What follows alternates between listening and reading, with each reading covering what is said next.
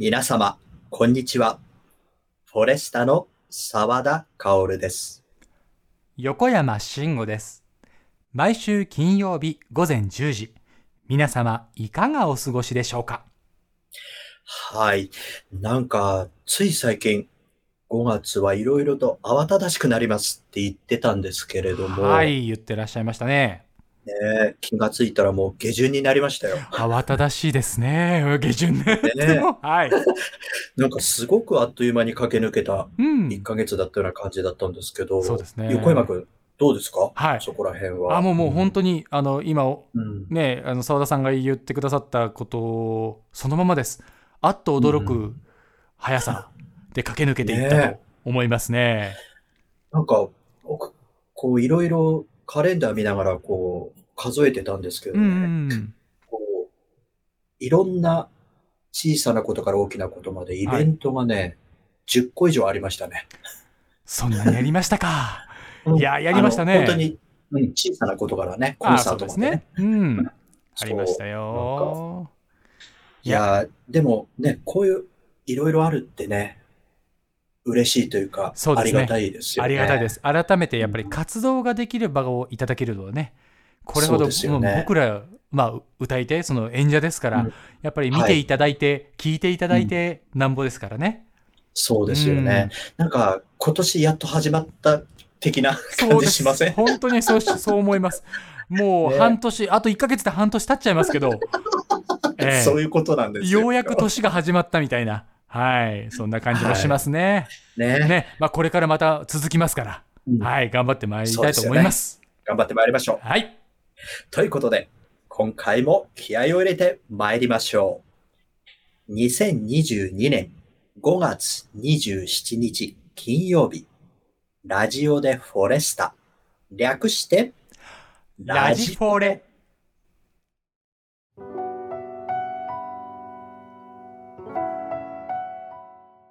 私たちコーラスグループフォレスタは古き良き時代のさまざまな歌を大切に歌い継ぎ聴く人の心に安らぎと生きる力をお届けすべく日々活動しております。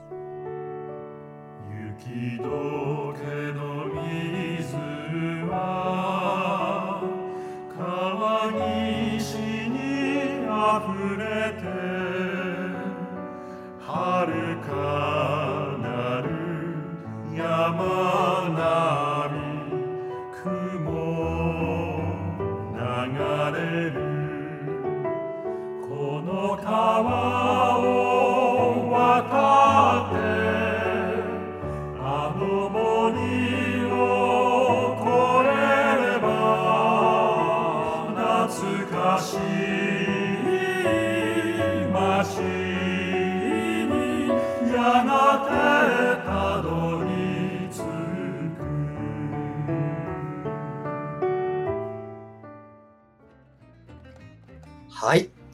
ラジオでフォレスタ、略して、ラジフォレの時間です。はい。いやー、ね、先ほどもオープニングでお話ししましたが、はい。あっという間の1ヶ月でうーんす。うんうん。そうですね。なんか、一つ一つ振り返るとね、例えば、あの、CD レコーディングですか？はいはいはい。ありましたね。ねずいぶん前に感じません？そうですね。あの、今、はいはいはいはいって言いながら、そうだった、あった、あった、みたいな感じでしたよね。ねええあれ、1ヶ月経ってないんですか？ないです、ないです、ないです。ねそうですよ。オール新曲だったのに、そうそうそうそう。オール新曲であんなに苦労したのに。そうなんですよ。まねあそれくえ。らいね、いろいろあそうですねったというこ。となんですけど、ありました横山くん、はい。何か印象に残る出来事とか、コンサート？いやいや、コンサートでしょう。やっぱりコンサートですよ。えーうんあの、3日間の関西もそうですし、なんかこう、やっとお客様の前で歌い始めができたかなというところもありますね。はい。はい。なんか、あれですよね。今日の放送日が27日。はいってことは、明日、明後日。そうです。翌日、翌々日が、えー東京文化会館とはい大宮のレイボーコールですね。そうですね。はい。この2つが終わると、やっと5月が終わるという感じですかえっ、ね。と、もう5月が終わるっていう感じですかね。そうなんですよね。はい。半年ですよ、もう。そうですよ。6月入ったらもうね、上半期最後ですから。上半期最後の月になっちゃいますよ。早いですね。いや、でも、まあ、しょうがないですよね。あの、コロナとかいろいろありましたからね。そうですね。しょうがないですよ。うんそれは確かに。うんうんうんうんはいうん。もうここからね、こう、スタートしてって、そうですね。より、ね、たくましくなって、フォレスタもね、皆そうですよ。さんの前に。はい。ねあの、ちゃんと出ていって、お歌を聴いていただきながら、楽しんでい,、はいいただきながら、ね、活動の幅を広げていきたいと思いますけれども、ね、もうそうですね。収録も始まっておりますし、はい、そうですね。うんあのー先日男性が終わったんですよね。そうです1回目。はい。そしてもうはい女性も始まっております。あの実は僕、あの女性の稽古にもちょっとお顔出しをさせていただきまして、はい。おあのーどういう感じですか？なんかこう女性の声を聞きながら、あこここうしたらどうでしょう、ああしたらどうでしょうみたいなあの歌い手のね立場としてこうちょっと,、えー、とご意見をさせていただくというご意見というのも変ですね。なんかこうなんかちょっと気づいたことを 言わせていただくというか。アドバイス。はいはいはい。まあ、うんアドバイスにならないことも多いですけどね。いやいやいやいや。いや、でもね、いやいやいやいやいやって、ね、そういう、まあ、そんな感じで、えー練習に参加をさせてもらってますけど、やっぱりいいですね。あの、お女性だけの響きで、あの、うんまた新しい曲だったりとか、今までやった曲も、こう、再収録っていうのもあるんですけど、あ、そうなんですね。だんだんと、なんかこう、みんなの意見が、はい。えー、と組まれていくというかもちろん前々からみんなの意見っていうのはあったんですけどやっぱりこういざとなると、まあ、みんななんかこう少しこうひひ引いてみてみるみたいな、うんうんっていうところもあったんですよね。ただうんやっぱりここはこうして、あここはこうなんじゃないかとかっていうおあのーことが今回はまた特になされているような気がしました。おすごいですね。うん、なのでそれはより、うん、積極的という。そうです、そうで。す。積極的なんです。だから、まだ1回しかやってないんですけど、稽古実は。うんうんうん。これからいくつか進んでいくんですけど、そのはい稽古の中でも、サウンドがガラッと変わった瞬間が何回かあったんですよ。おお。はいこれはね、あ面白いかもしれない、今年の女性はって思ったりしますね。へーええいや、楽しみですね、それは。そうですね。だから今回、えー収録をした今期の分は、おそらく、はい。今年の10月ぐらいからかな、まあ例年通りでいくと、今年の10月ぐらいからだんだん使われていくのではないかなと思うので、うんはい、ここでね、皆様、BS 日本心の歌をね、番組を見ていただいて、聞いていただいて楽しんでいただければなと思っております。はい。はい、ということで、今回もリポートコーナーへと参りましょうか。はい、参りましょう。お題は、一人暮らしの思い出、または憧れです。今回は竹内リポーター、三宅リポーターがそれぞれのメンバーに聞いておりますので、早速読んでみましょう。では三宅さんから。せーはいの。三宅さん。はい、では、えっと、一人暮らしについてのエピソードをお聞きしたいんですけど、まず若さんは一人暮らししたことはあ、はい。ありますか？あります、もちろん。初めてなんか一人暮らしを始めた時の印象っていうか記憶とかで何か強く残っていることってうーますん。でもまあ山形から都会に出てきたので、はいしかもあの大きい通り沿いのマンションだったので車の音がうるさいなっていうこと。確かに。あとなんか洗濯物が黒くなるっていう。黒くなるんですね。黒くなるっていうかなんかなんだろう。なんかちょっとすすっぽいなって思ったことがあって都会って思いました。そっかじゃあ綺麗な空気からちょっと。あそうそうそれがちょっと気になってました。排気ガスの。そう。なんかあんまりプラスな楽しかったっていうことよりはわ都会だっていうあそうですね。記憶の方が強いってこと？あでも近くに大学で友達になった子が住んでたので、うん。なんか夜ご飯とかあのうちに来て一緒に作ったりとかしてそれは楽しかったのいいですね。うん。じゃあ一人でもまあ寂しくはなくてそうそうそうですエンジョイしていたはい。大学時代。た はい。はあそうですか。よかった。いよかった。はい。よかったです。いやなんか思い出しますね、はい。最初の頃。はい。はい。ありがとうございます。ありがとうございます。はい。はい。ということで、えー今回は吉田和歌さんとね、はい。えーリポートでございました。うんね、若さんはやっぱりこう地元と東京の違いっていうのでね、ちょっとあ都会だななんて思ったみたいですけれども、わかります。わかります？あの、うん。あの、音が大きいですよね、都会は。やっぱそうなりますかね。うん。やっぱりね、僕僕はね、意外とそんなことなかったんですけど、音が大きすぎて、うん。電車に乗れないとかっていう人結構いるいましたみたいですよ。うんあのそうなんですかへえ。あまりにびっくりして。はいはいはい。なんかうん人の多さとかもそれと同じ感じなんですかね？多分そうだと思います。あのよくあのと渋谷のスクランブル交差点にを見たらはい祭りだったんじゃないかっていう人がいるっていう。ああ、さすがにそれはなかったですですか？あそれはちょっと言い過ぎたかな？うん僕はあの初めて降りて渋谷から歌の先生の家に行ったんですけど、ねはいはいはい。その初めての時渋谷駅に降りて、えっと女性の方に声かけられてほおあらまあどうしたんですか？目をつぶってくださいって言われて、ちょっと待って、ねえっ、と、それ、えっ、と、え、何歳の時ですか？いやもう17、17とか18かな。?17、受験前18って言ったらドキドキしちゃいますよね。女性から目を閉じてくださいって言われたら。お祈りしましたって言われました。えっと、大丈夫ですかその後？大丈夫です。あ、それだけで済みました？はい、それだけで済みました。不思議な方。幸せをお祈りします。あ、不思議な方がいらっしゃったんですね。はい。なんか東京って不思議だなっていう第一印象がそれでしたね。なんかすごい経験してますね、澤田さんも。そう。降りてすぐでしたから、改札を。改札を。すごいなうん今でも覚えてます、いや、それは忘れられないですよね、それはね。そうですいね。やーすごい。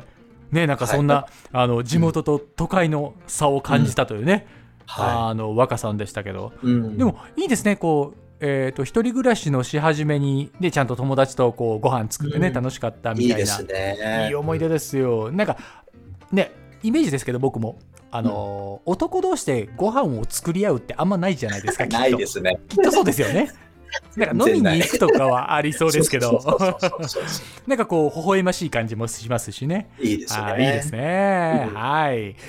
じゃあ、続いて、はい。はい、竹内さんのリポートに行ってみましょうか。はい。はい、それでは読んでみたいと思います。せーの。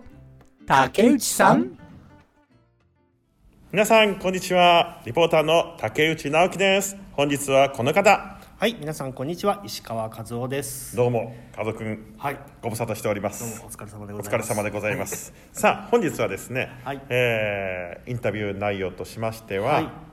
初めてのはい。一人暮らし。ほう。はい、はい。まあ一人暮らしの、まあ、失敗談でもいいですしエピソード思い出などがあれば、熱く語っていただきたいと思うんですけれども、はい。いかがでしょう、まあいろいろそうですね。あの私も地方出身、福島出身ですので、はい。まあ音楽を勉強するためにはい。東京に出てきまして、最初はですね、はい。あのーまあえっ、と武蔵野音楽大学東京の練馬区と埼玉県入間市に校舎があって、一二年の時は入間市に山一つが校舎なんですけどその中腹にお。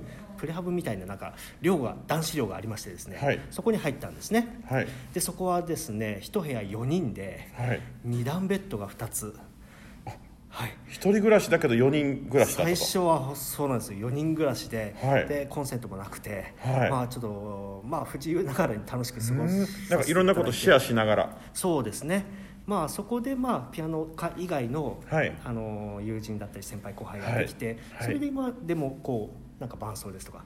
縁がある人も増えたりしてでそこの寮にいたバストロンボーンのはい。福岡出身の同級生と、はい。池袋に2部屋あるところを借りて住もうということになりまして今度4人から2人になったわけですね。だんだん減ってってねそのうち1人になります。はい。はい、そんで池袋の、えー、とマンションに、えー、とそのルームシェアですね。6はい。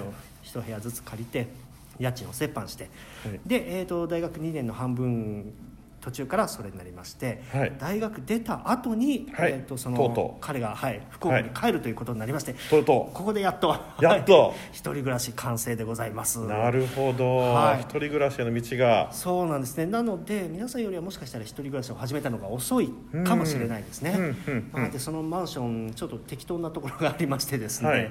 雨漏りが。雨漏りが、はい、結構しましてですねでちょっと壁紙が剥がれてきたりして、なるほど。台風の後にですねでその壁紙をめくったらですねあのちっちゃなキノコが生えてましてですね。すごい年季の入った。えーちょっとくたびれたマンションで。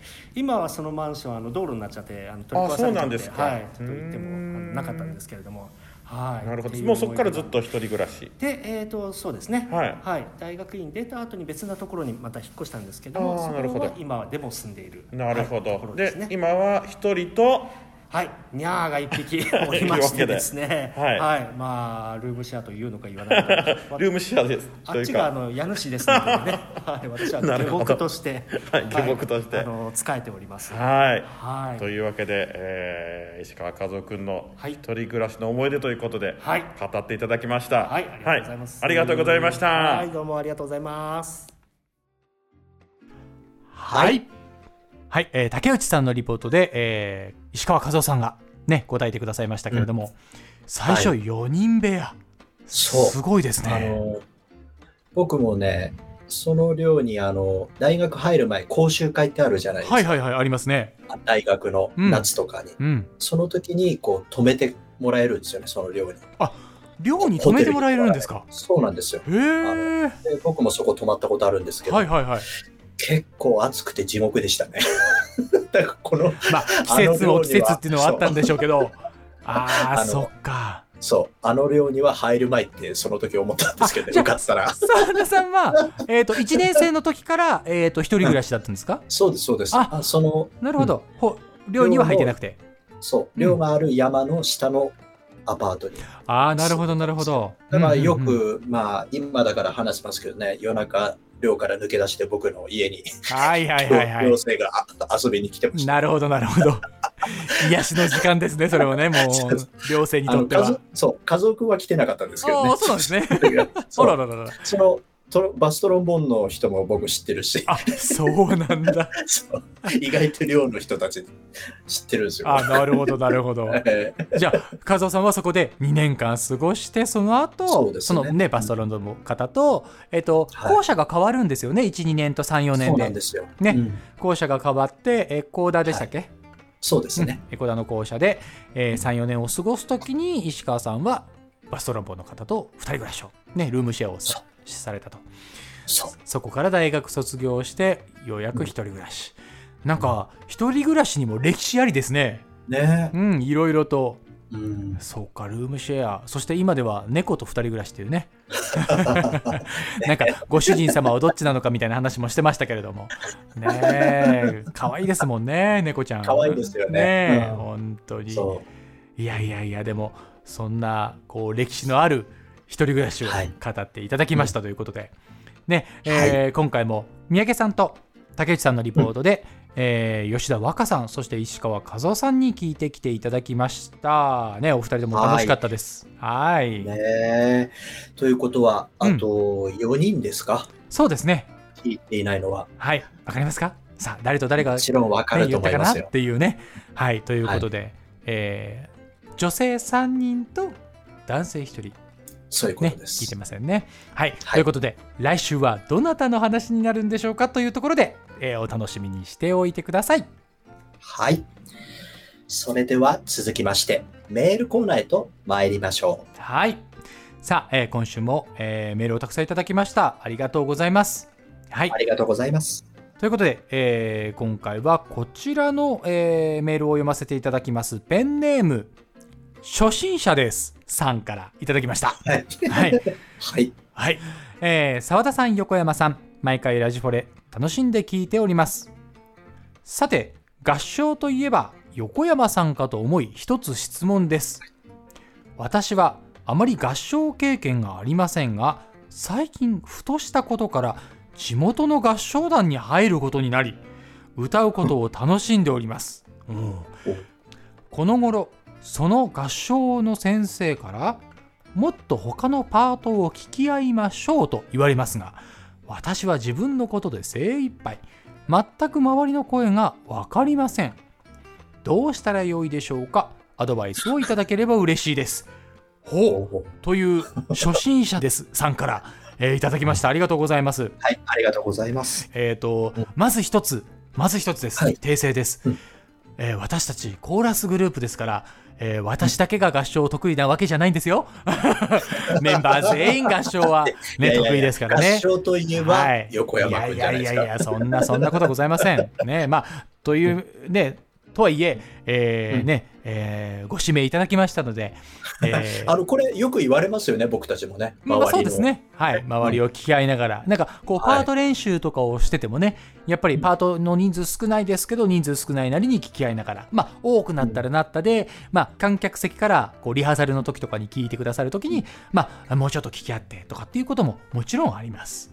うん。なので、えーまあ、上手になっても多分そういうことは言われ続ける一つの、えー項目だとは思うんですけれども、これ実はですね、えーた確認できる方法っていうのが一つちょっとあって、アドバイスをさせていただければと思います。はい。というのは、歌っている時に、お隣さんとか、もしくはちょっとお隣さんが難しかったら、えー一番端の方かな？一番端の方とか、自分以外、自分の譜面以外の歌ってる人、一緒に歌ってる人の姿を見る。要は、目視ですね。聞け聞けと言われてるから、どうしても聞こうと思って耳を澄ませてしまうんですけど、きっと。うんうんまあ耳を澄ませるか、まあ、あの歌いながら聞くなんて難しいよって言ってできなくなってしまったりとかっていうことが多いと思うんですけど、実はですね、目で見てみると、隣の人がどういう口でうご歌ってるのかとかっていうのを目視できるんですよ。うん。そうすると、案外自分と一緒に歌ってるのか、違く歌ってるのか。あ、もうちょっとこの方は、えー呼吸を深くされてるんだなとか、あ、ゆちょっとゆっくり歌ってるかな？とか、あ、この人もなんかすごく早く行きたそうだなとか、目でわかる情報っていうのを一つ取り入れてみていただくと、それだけでアンテナが広がります。ええ一つ一つのアンテナをそうやって広げていくと、おのずと実はお隣さんの声だったりとか、もう一つ、えー隣の人の声とかっていうのが聞きやすくなります。はい。なので、えっ、と、初心者さんです、さん。ね、えーぜひぜひですね、まず、耳で聞くのももちろん大事なんですけど、譜面をちょっとだけ外してもらって、で、歌ってる人のを隣でちょっと見てみるとか、こうせんあと先生を見てみるとかね、指揮者の先生を見てみるとか、あの、目を使って歌っていただくと、一つ、ステップアップできるんじゃないかなと思いますので、はい、ちょっとやってみていただければなと思います。こんな感じでいかがでしょうか？なるほどいやなんか僕も勉強になりましたね。い。いやいやいや、そんな。いつもみんなやってるじゃないですか。いやいやいやいやねえなるほど。目を使うっていうのはね、ちょっはいと新鮮でしたね。ありがとうございます。そうなんです。僕もやってみます。やってみます。いややってみましょう、みんなで。ね。もう、あの、ん何気にやってますから、あ、なんかち誰か違う、違う歌を歌った？じゃあ違うこう歌詞歌った？とかって言う やってるじゃないですか、いつも。ねえ練い習中はやーすごいね。ですね。はい。なので、ね、ぜひぜひ試してみてください。はい。よろしくお願いいたします。はい。ということで、皆様のご意見、ご感想、ご質問はこちらへ。森アットマークフォレスタ .net 綴りを申し上げます。Mori アットマーク数字の 40sta.net もしくはフォレスタエンターテインメントホームページのラジオでフォレスタのページにフォームがありますのでそちらをご活用してください。皆様のお声、お待ちしております。それではここで一曲お届けいたします。はい今回は、えー私たちがですねアカペラで歌いましたこの曲です「麦の歌」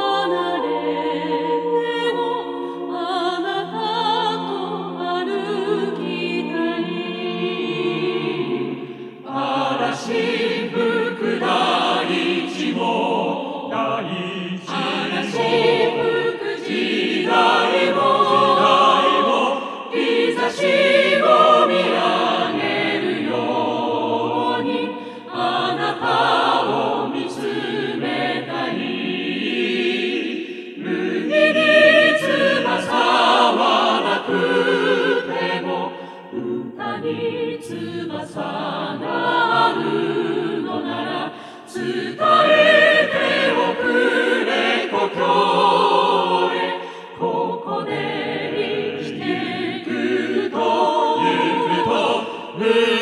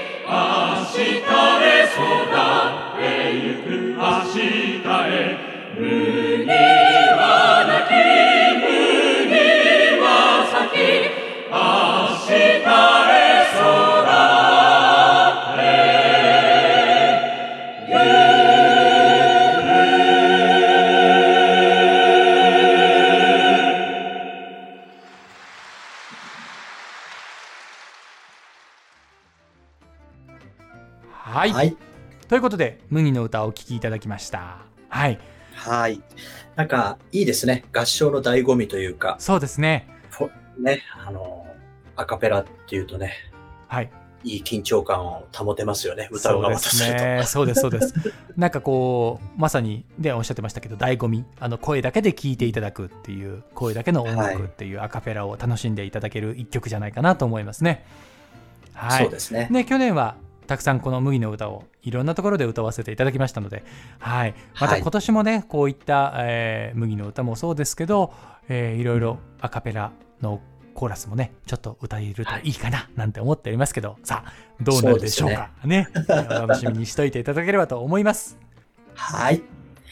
ということで、今日も盛りだくさんでしたが、はい。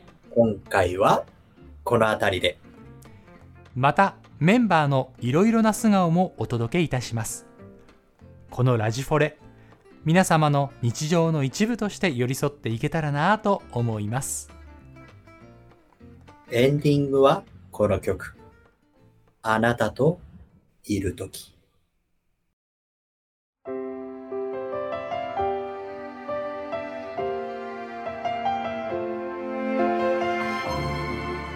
また次回、ラジオでフォレスタ、略してラジフォレ。でお会いしましょう。それでは次回もお楽しみに